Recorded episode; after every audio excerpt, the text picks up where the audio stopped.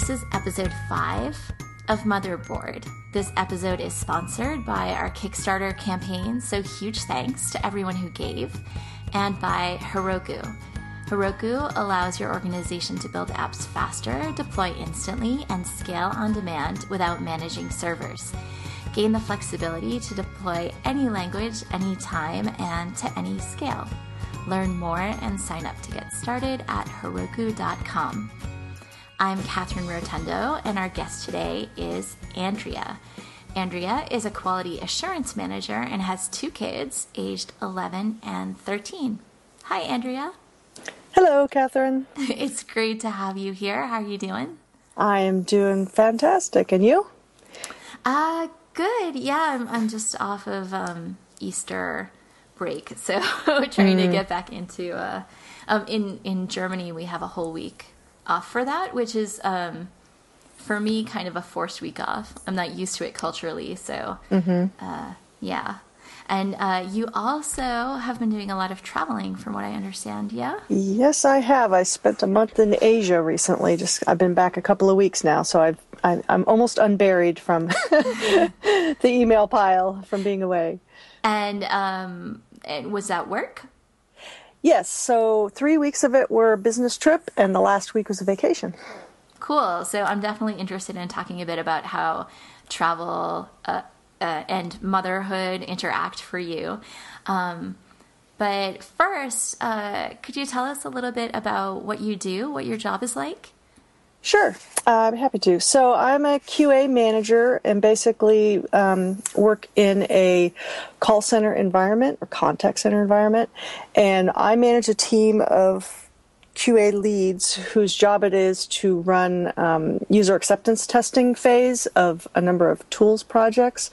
And what that means is the tools that the advisors um, who talk to customers use while they're on the phone or you you know communicating via email or via chat with customers those software tools that they use to manage their work those are the tools that my team tests uh, whenever they're being enhanced or introduced or modified we test them to make sure that the design is there and everything's um, on track for delivery of that software product Wow, that definitely um, sounds important, and I would never have thought about that. That you know, I, have I've talked to uh, people in a call center before, but I've never thought that the software that's helping them do their job is something that would have a whole team of its own to test.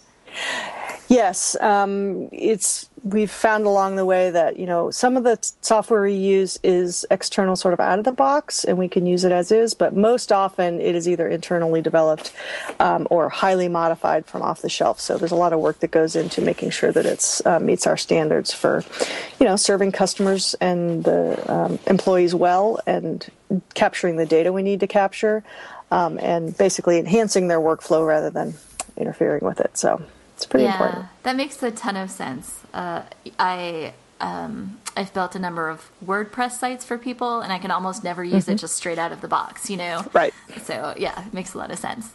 Um, so how did you get started on a, a technical path? Well, let's see. I guess it really dates back to my um, first year in college. Um, when I arrived on campus, um, they my advisor told us that he didn't care which computer we used, but all of our papers had to be uh, produced by a computer, which at that time was kind of, you know, a switch. Um, um, we were still basically computers were considered a kind of a very geeky thing um, to use in that in that time, and so it was a little bit of a transition. I had never owned a computer before, so um, on campus we had a few Macs scattered around. There was one in the dorm, there was one in the computer center, of course, several. Um, and so I picked that as my easiest available option. Um, and that sort of started me on the path of realizing that technology was something that I wanted to be involved in and could get excited about. I actually began um, college as a computer science major, um, and that lasted hmm, maybe a year. Um, and during that time, I really enjoyed the work. However, I discovered that I, I was beginning to really realize that I was one of the ones who wanted to use computers and being very involved with them, but I was not the one who was going to tell them what to do directly. Mm. so the coding part dropped off fairly quickly. Um, but I really was in, entranced with. I, I loved working with them and using them to be more efficient and do cool things and how do they work. Um, but I knew which side of the the wall I was on. well, that's so interesting because I think there are probably uh, people who don't have that same reaction who just think, oh, if I'm not going to be one of the people who controls it, then I don't really want to work with it. Mm-hmm. So that's interesting.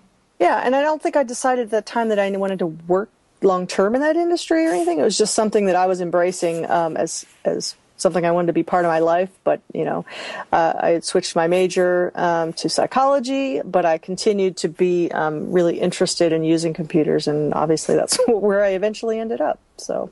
Cool. So, so you say eventually. So, was it not straight out of school? No. So when I first, um, my like I said, I switched my major to psychology, and I ended up um, focusing on co- animal cognition as my topic. And at my college, um, we basically had to do a mini dissertation. Um, you do a, a, a, very small version of it the second half of your junior year, and then your whole senior year is involved in this independent study. And you basically conduct research or whatever it is appropriate for your field. Um, you write a paper, um, and then you defend it to a panel of professors from your department. Um, and so mine was in animal cognition with monkeys. Um, and when I went to graduate school after that, I did focus on that sort of field, um, and that's when I moved to California.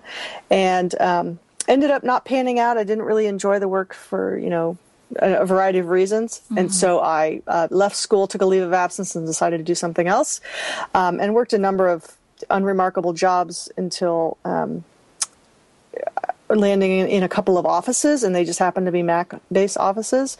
And um, that really got my attention. I really kind of got back in touch with um, what I had started out in college being interested in and served as sort of substitute IT managers, if you will. They were very small offices, so and there's not a lot of overhead on Mac Mac network. Um, but really got and became the expert and, and moved from job to job and put together a string of jobs involving you know Mac computers. And then one day I was having a long commute, and every day I would drive past um, my company's building, um, and kind of one day realized I wonder if there's a job in there for me. and so yeah, exactly. And it turned out that it did, and um, I started out in the contact center, and um, that's that was 15 years ago. Wow, fantastic. So, um, so you were there 15 years ago. So you must have had your kids while you were there. Yes. So I was uh, married but childless when I started. So before we talk about what your kids are like now, let's go way back to the beginning. Um, mm-hmm. What was it like, you know, 15 years ago or 13 years ago to be pregnant in a tech company?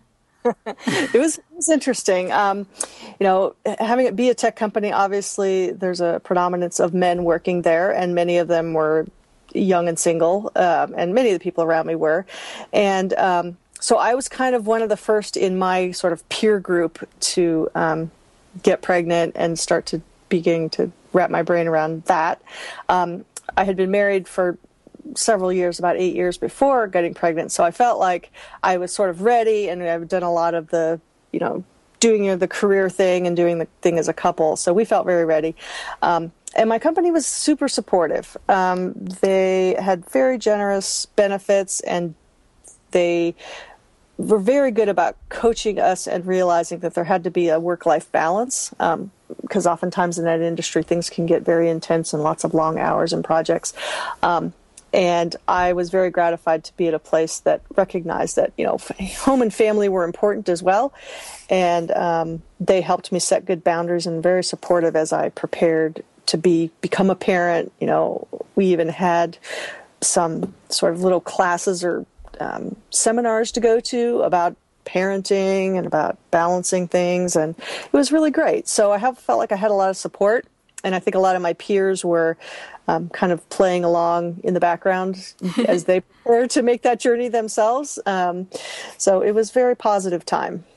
Wow, I um, I wonder if that's something that's disappeared in the last decade. I can't imagine a company now. Uh, maybe yours still does, but um, wow, I, I can't imagine people being like, "Oh yeah, make sure you're taking care of yourself." I I feel like the focus today is almost all on like don't disappear for too long and come right, right, back and be super productive immediately. Right. And I think there are those certain pressures there. Um, and I, I see that definitely as I now manage people. Um, it's only been in the last couple of years in my career that I have taken on people management.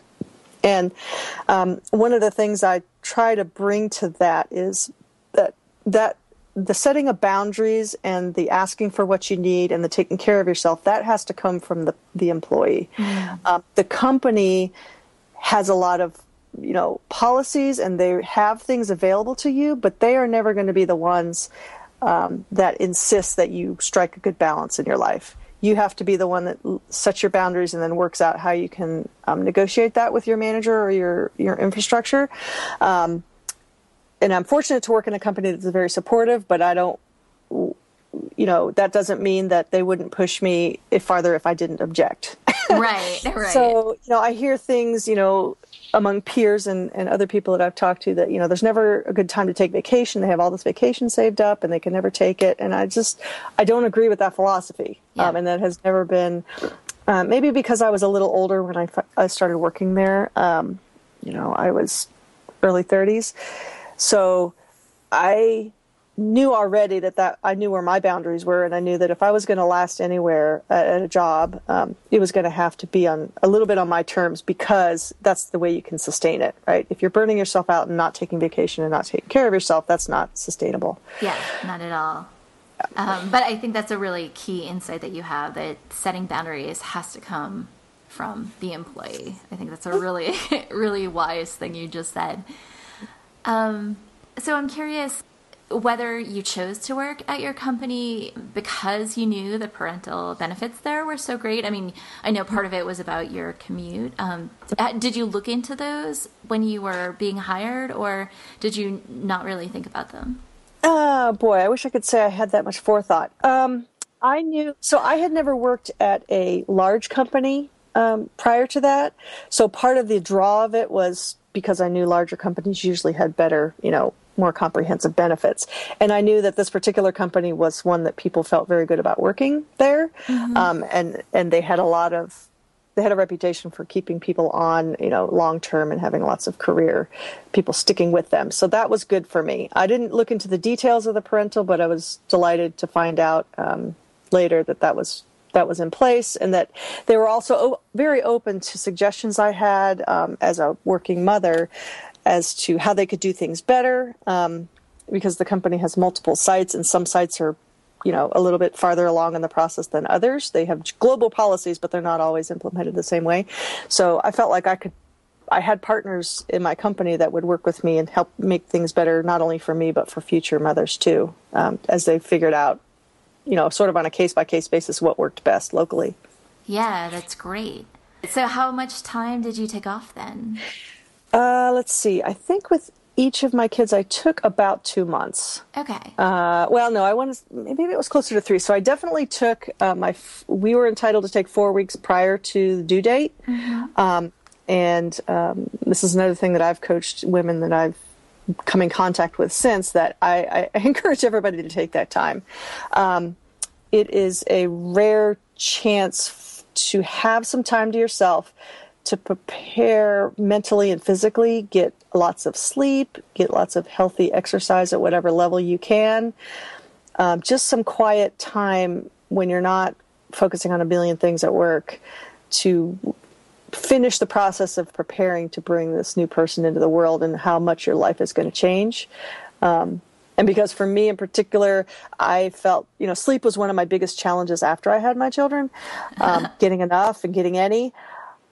And so that last month of, um, you know, that ninth month of being pregnant, being able to sleep whenever I basically wanted to and could, um, um was wonderful. And yeah I, I, it was a rare chance. I feel like that's such a, a a secret, a mean secret that nobody tells you. Like, not only will you leave the hospital with a new baby, but you know you will have uh, you will have been through labor, which was however many hours. And right. once labor is over, it's not like okay, I just finished my 24 hours of labor. Now I can sleep. It's like now you're you know 24 hours sleep deprived and you have a crying baby.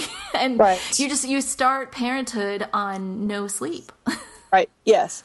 And you know depending on how things go you know if you if a woman chooses to breastfeed or how things go with how her baby's doing health wise and how she's doing what kind of recovery she has from the delivery um, that's a lot kind of stacked up against you, I think, um, or at least those things that can be very challenging. So I think having a month of just downtime, finishing up whatever preparations need to be done to the house or shopping or whatever, fit, what do you have to take care of? Having that month to focus on just um, making that transition personally, I think is very important. I think some people you know, I've heard say, "Oh, I, I'm going to work right up to the very last day because I want to save my time to be with my baby," and I can completely appreciate that. However, I think that that's a rare, like I said, it's a rare opportunity to have some me time um, that women don't often get, um, and it's even much more difficult to have once you have the baby. So, so I looked at it as, you know, this I'm entitled to this. I'm taking it, and I, I never looked back. It was great. Um, that is more awesome advice. Um, so, so when you went back, um, did you go back full time immediately, or did you kind of ramp back up? Um, I went back full time, um, both in both occasions. Mm-hmm. There were after my second daughter was born. I had particular challenges with, with sleep deprivation. Uh, I was nursing both of them. Um, I nursed my first daughter quite a while. Uh, and so when it came time to going back to work after the second baby, it was challenging because when I got home, um, you know, I had two small children to deal with, um, and they needed a lot of nursing because they'd been without me all day. Um, and so throughout the night, the, you know, that would happen and it was all great. And I, the kids were getting what they needed and everybody was happy, but I wasn't getting a lot of sleep. and, you know, I had a period of time which I really thought I was kind of going crazy because my attention was not good. My memory was not good. Um, had some, you know, challenges where I started to feel like things were a little rocky. And um, I talked it over with somebody, and you know, they ask all the normal questions because there are issues that you know some mothers, a lot of mothers have with postpartum depression. Um, so those concerns can be very serious. And what it boiled down to was, no, you just need to get more sleep. Yeah. Um, and so we made some changes, and sort of, you know, on the weekends I would take, you know, everybody knew that between 12 and 5 on the weekend days, you know, don't bother me. Um, oh, and I got caught great. up in my sleep. Yeah, it really was. And, and it would just, you know, it was just a little focused effort over a few week period. And pretty soon I was caught back up and feeling much, much better. So you just have to do, go with what works. Yeah. How great that you identified it though and, and figured out the problem. Yeah. Um, you mentioned nursing, and um, when I met you back at uh, the Grace Hopper celebration last October, I I think I remember you telling me that you helped to set up nursing or a mother's room at your workplace. Am I remembering yes, that I did. correctly? Yeah. Yes, you are. You have a good memory. um, yeah, that was one of the things where I was referring to earlier, where I helped, you know, established kind of a little more formal thing at my workplace. There hadn't been because there's so many you know men compared to women working there. That wasn't really a big issue. Um, and I was one of the first at that particular site to go through the process and say, "Hey, we really need to have something in place because I don't have anywhere to pump." Mm-hmm. Um, so they set up a small. I, I, mean, it was wasn't much more than a, a closet, um, but they put a little, like a little tiny couch in there and a table, and and had power, and it was private. Um, and now it's morphed into a little bit more formal thing that, that they actually have a, a calendar that you can sign up for and they can schedule it. Um, and it's it's um, access controlled, so nobody can go in there unless they're supposed to be there. Um, and um, I feel proud of the fact that you know I was a part of establishing that. But it made a huge, huge difference so that I had someplace quiet and um, secure um, that I could pump because I did pump a lot, especially after my second daughter. And um, I, I, really felt it made a big difference into helping mothers feel comfortable and not quite so odd. You know, you feel like you know your peers are not really dealing with any of this, and they're not super supportive because they don't really can't really relate. Um, but I know that um, as time went along, and more of my friends um, either got pregnant or their wives got pregnant, um, as the case may be, they were very appreciative of the fact that you know somebody had taken the taken the time to forge the path a little bit and make things easier. So I, I was very grateful for that. And um, as far as breastfeeding goes, I got a lot of help and support from my local um, La Leche League. Mm-hmm. Um, leaders, and I'm actually still involved with that organization today as their treasurer um, many years later because oh, wow. I feel like I need to give back to them. Yes, I and it's that's the only thing I really am involved in, but I keep track of their money and I prepare their tax things or whatever.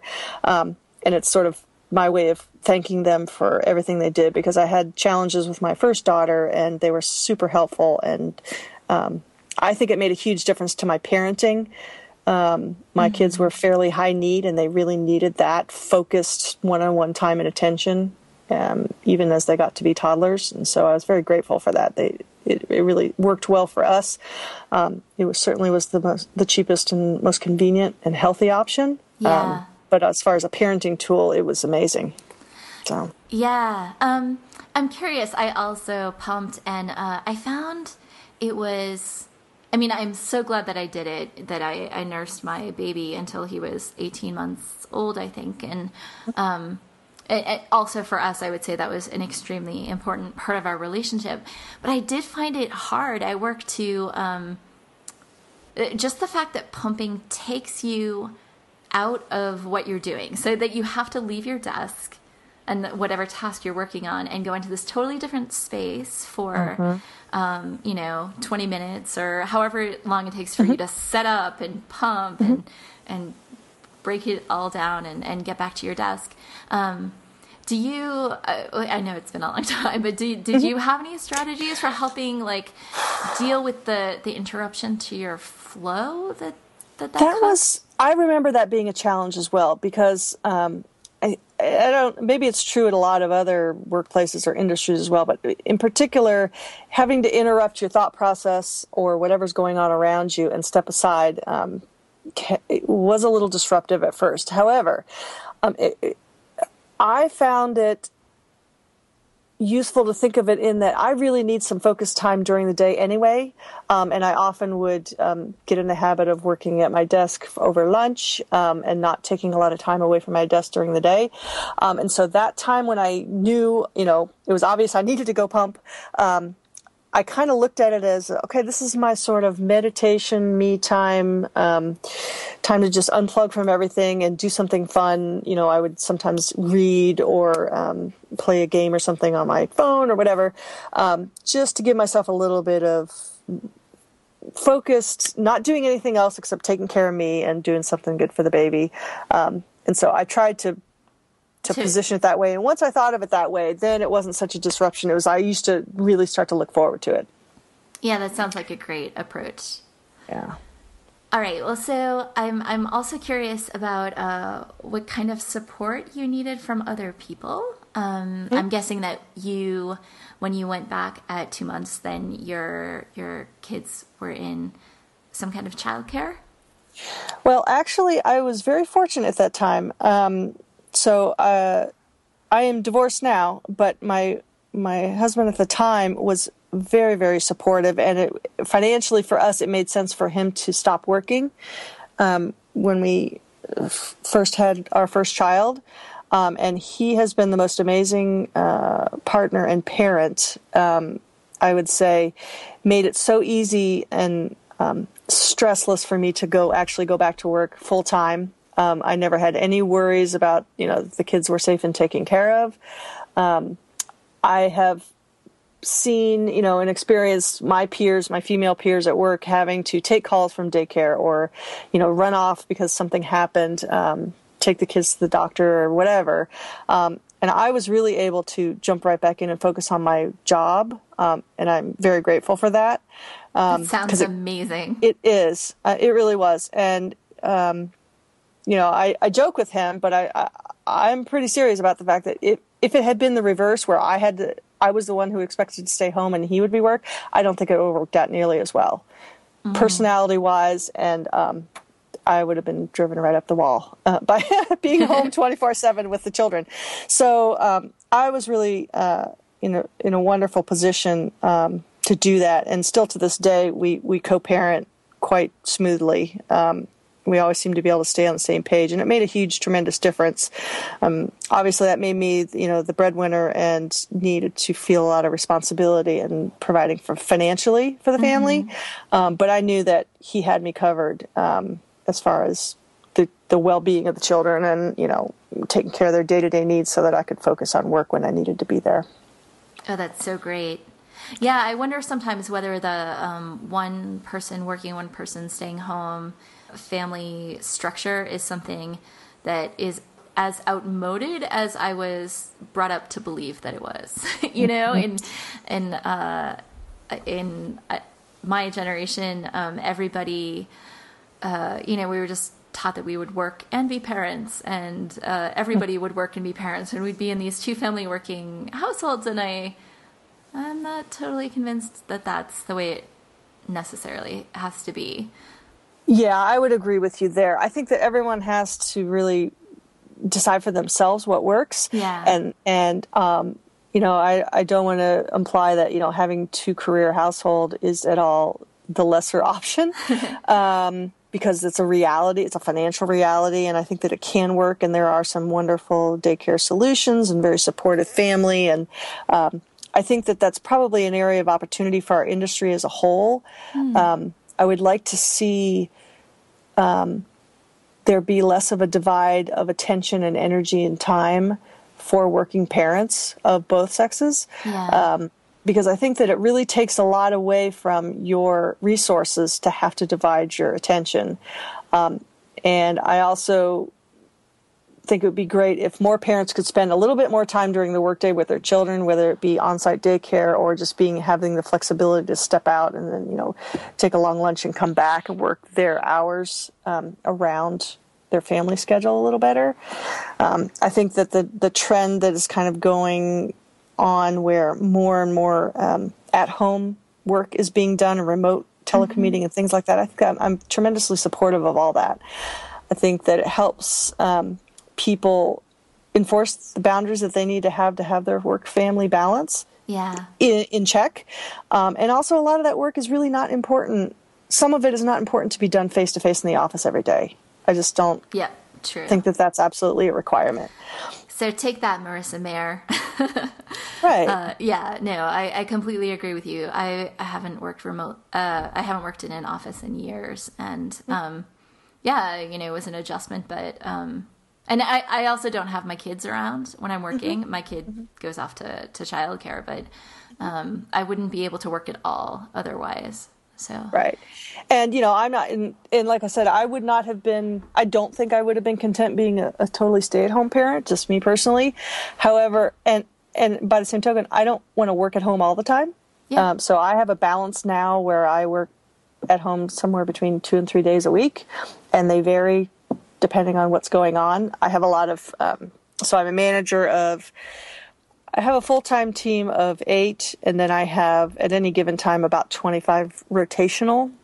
Wow, that's um, a lot of folks. people. Yeah.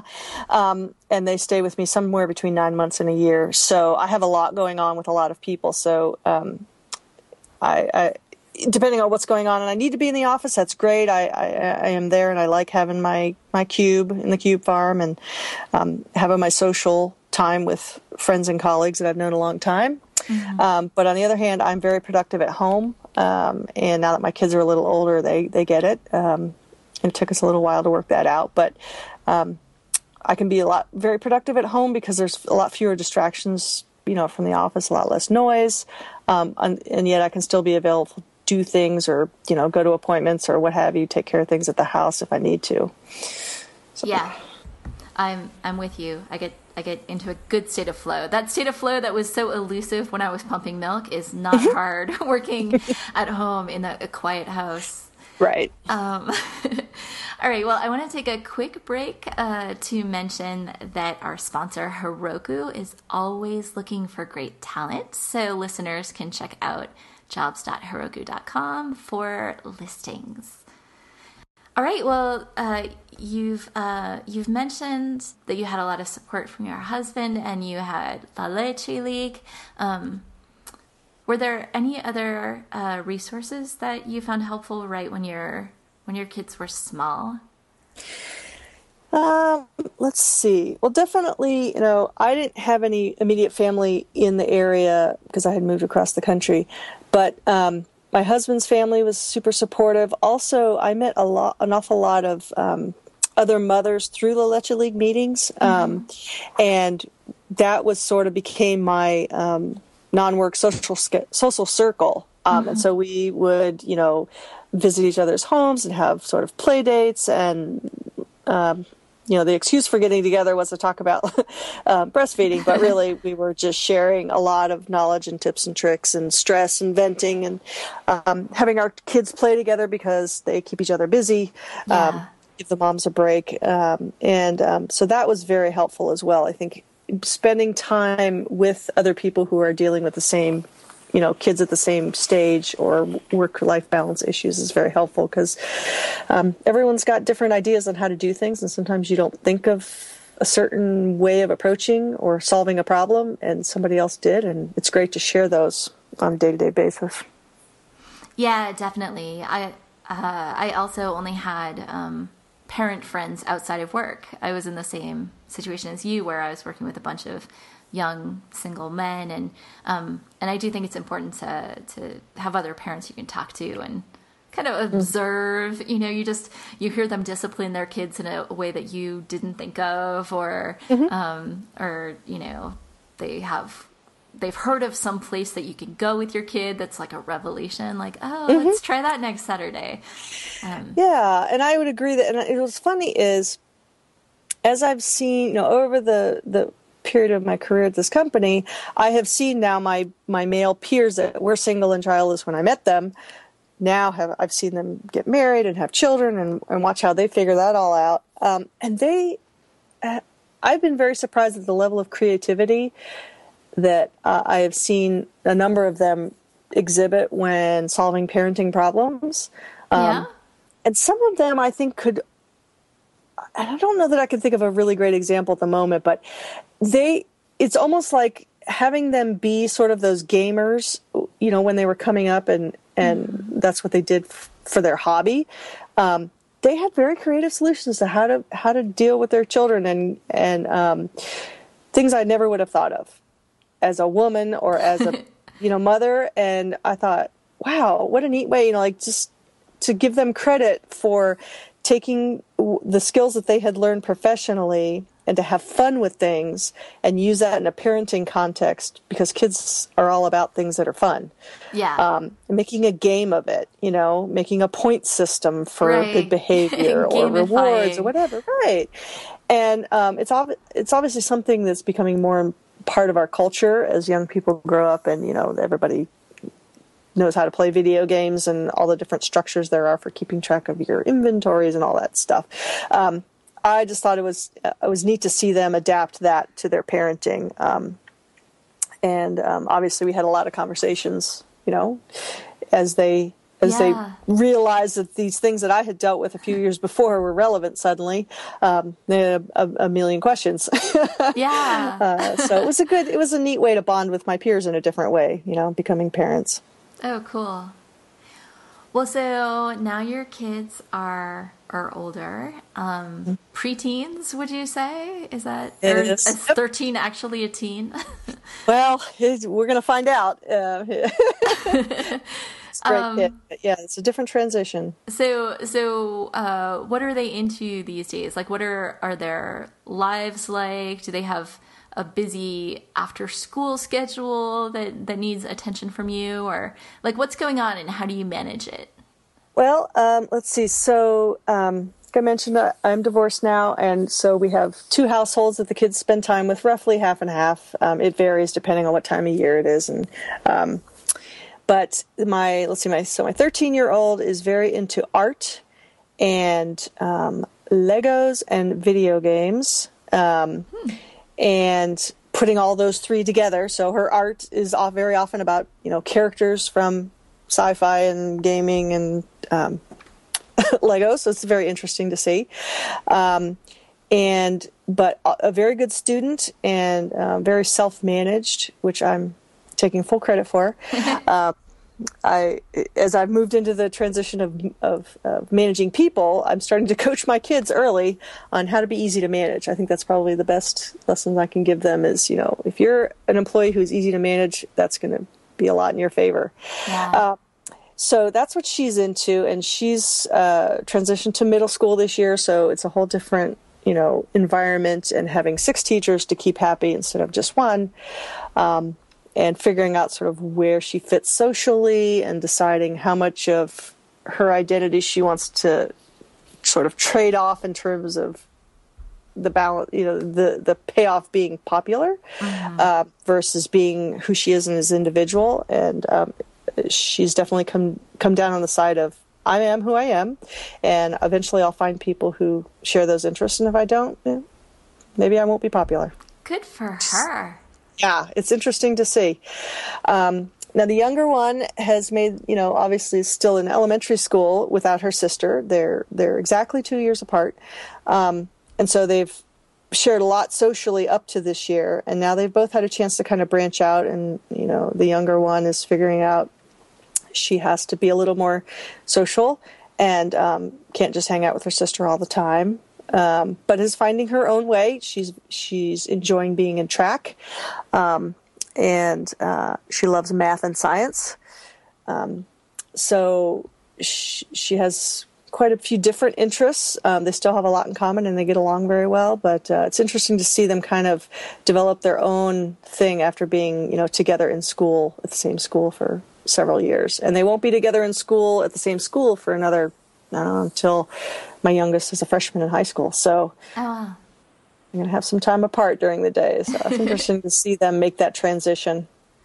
Yeah. So, uh, in terms of their uh, their activities, do you have to think about it at all during your workday? Do you have to coordinate with other people to get them places or? You know i really don't have a whole lot of that. So the way we have worked it out um, between my ex and me is that he he has primarily custody of them during the school week.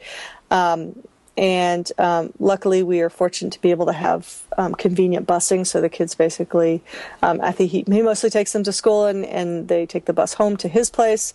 Um, and they don't they are not involved in a lot of extracurricular activities aside from my younger one is in track mm-hmm. um, so we don't have a lot of demands on their time or scheduling um, things outside of school which i'm a little bit grateful for um, you know, I see other parents juggling soccer and ballet and all these different things, which is great, um, but it makes it more complicated for the family, of course. Yeah. Um, or even so like getting to friends' houses to play. Of course. Yeah. Yeah. yeah. And, and my kids don't spend a lot of time at other friends' houses, um, just based on their interest level. Yeah. Um, but we do do, um, we have a couple of sets of peers that we will do overnights or some weekends, um, which is fun to be able to change, exchange kids and get a break and um, mix it up a little bit.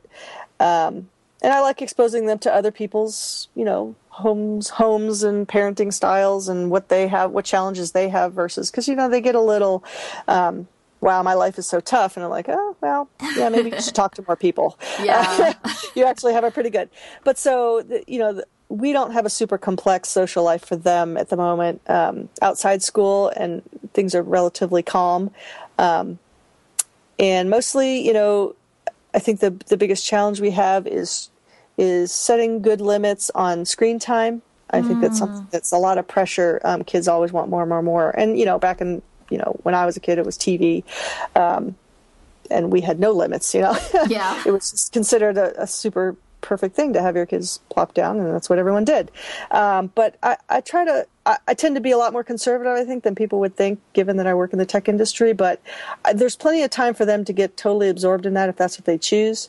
Uh, but I want them to have a rounder experience and spend time outside and playing with just old fashioned toys and writing things and doing art and you know getting exercise uh, playing with a dog so um, we I tend to be a little conservative. I, I use it as a, a, a primary parenting tool for rewarding you know acceptable and good behavior mm-hmm. and good habits.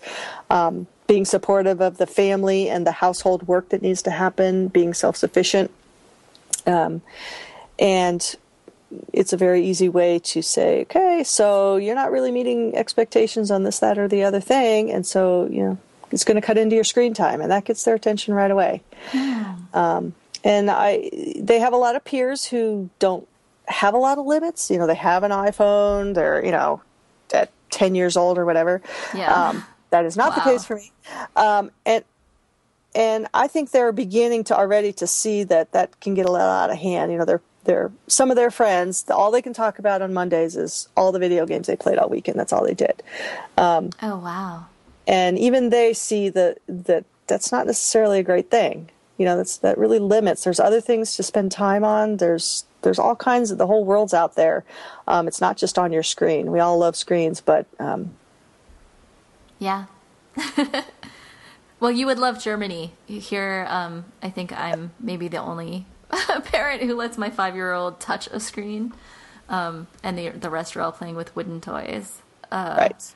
But yeah, um, yeah, I, I, I do think it's important to to strike a balance, and it's interesting to me hearing about how you're striking it with your older kids because right now my son is five and uh, he and I mostly play iPad games together. You know, it's still a like cuddle up in my lap kind of activity, and it's together time in addition to being screen time, and it's mostly learning oriented and not like you know. Uh, Angry Bird oriented or or whatever whatever the kids are playing Minecraft I don't know. Oh, um, oh, uh, but uh, but I'm sure a day will come when he will want to be playing games that I don't really approve of and wanting to be doing it by himself and not with me and for as long as he wants and uh, mm-hmm. it's interesting to think about what I will do as that approaches. Yeah, and it's you know it's just like anything else. You just kind of have to set some expectations and set some boundaries. You know, this is, I know you really enjoy this and it's really fun and everyone, we have to have our recreation. Um, but it's sort of a limited way of communicating and interacting with the world. And so I want you to, you know, uh, you, my child, I want you to be a nice person to be around.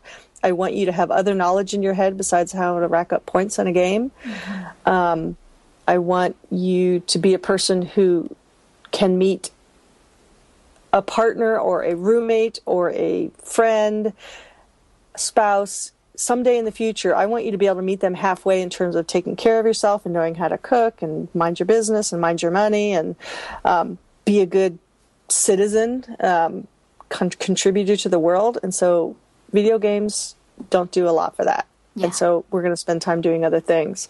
Um, my kids will tell you, uh, my job is to turn you into a nice human being that other people want to be around. Um, and they're like, yes, mom, we know.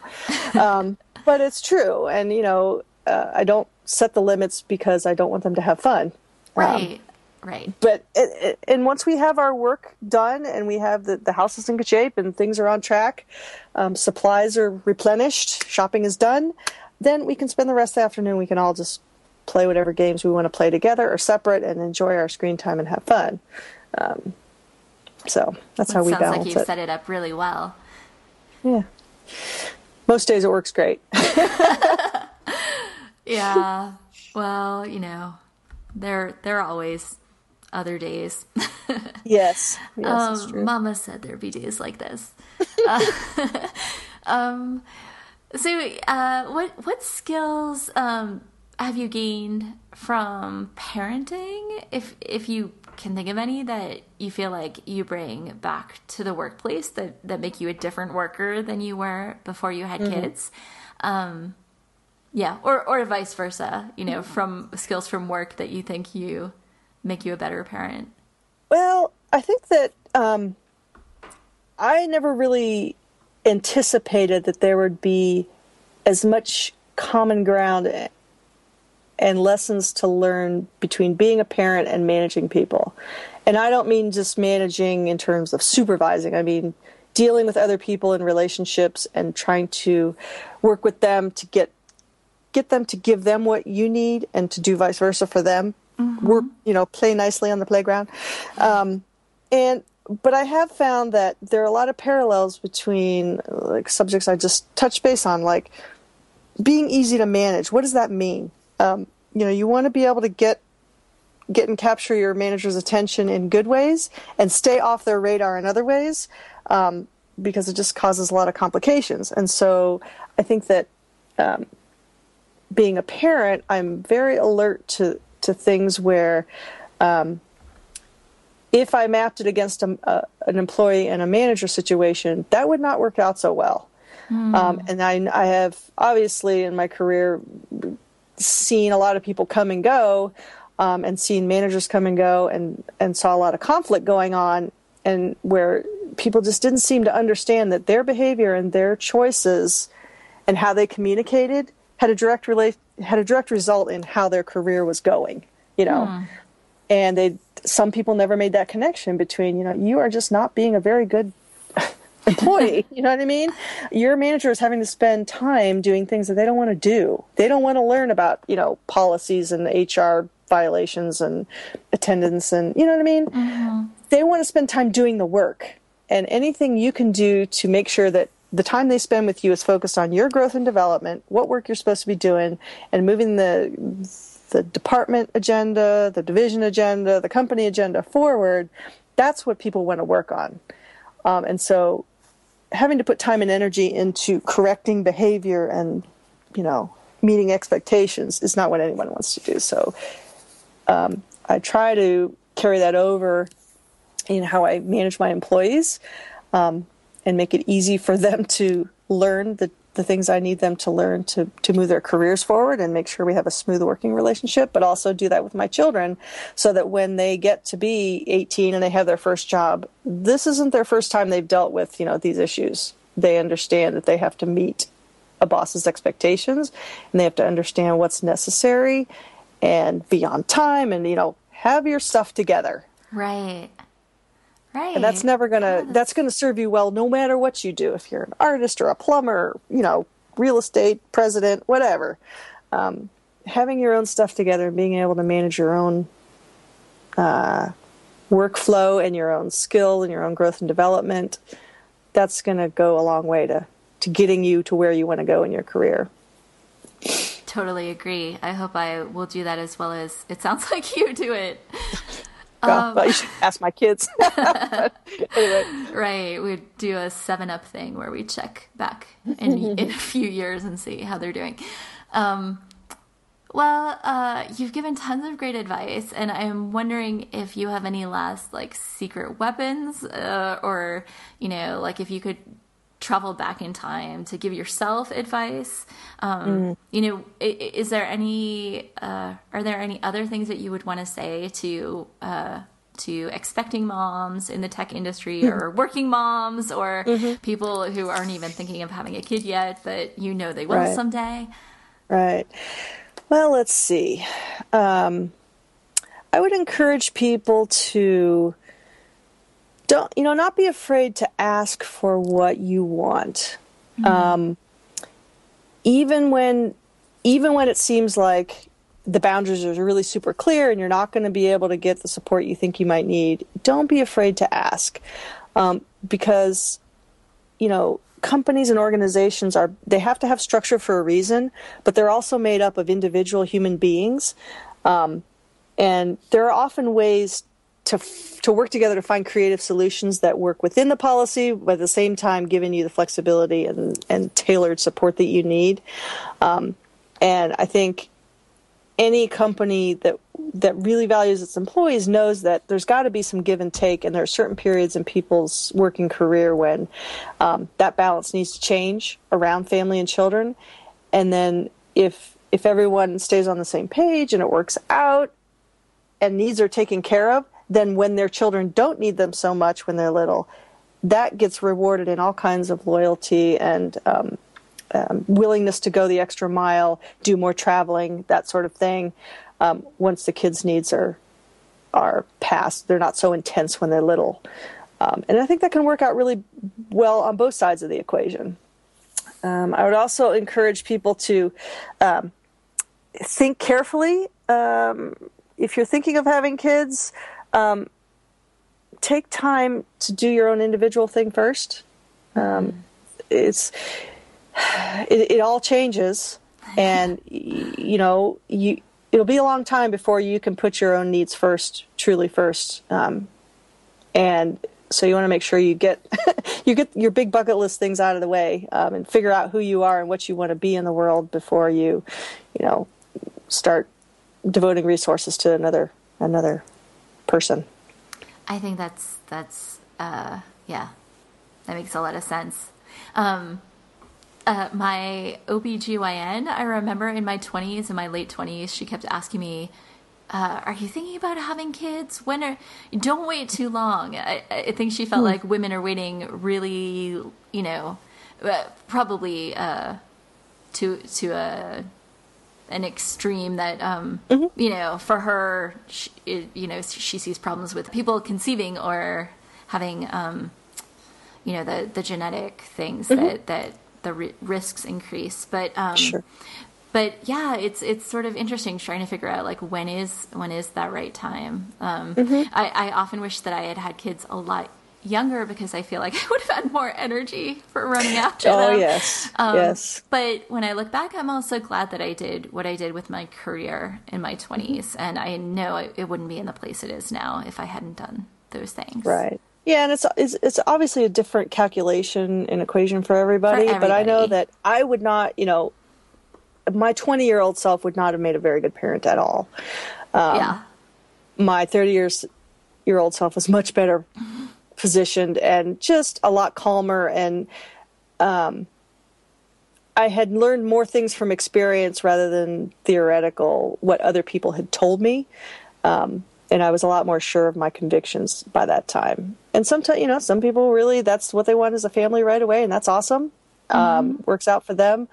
For me, that wasn't the solution, and I felt um, much better prepared to deal with the enormity of becoming a parent with a, little bit of experience under my belt and a little more resources. You know. Um, well, you sound very calm and collected about it now. I know that's uh, Isn't we're getting that great? one side of the coin, right? But um, exactly. thank you so much for talking today and for sharing uh, your experiences. I'm sure it will help a lot of women. Oh, I had a great time, and I'm happy to be of service, and I'm looking forward to hearing future episodes. Okay, great. Well, that wraps up this episode of the Motherboard. Thanks to Heroku and all of our Kickstarter supporters. Anyone who missed the Kickstarter can head over to motherboardpodcast.com slash support and help sustain the podcast. The podcast, excluding theme music and sponsor reads, is released under a Creative Commons license. To learn more, visit motherboardpodcast.com slash about. Last but not least, all views expressed on the podcast are individual opinions and not representative of any company. Thanks for listening.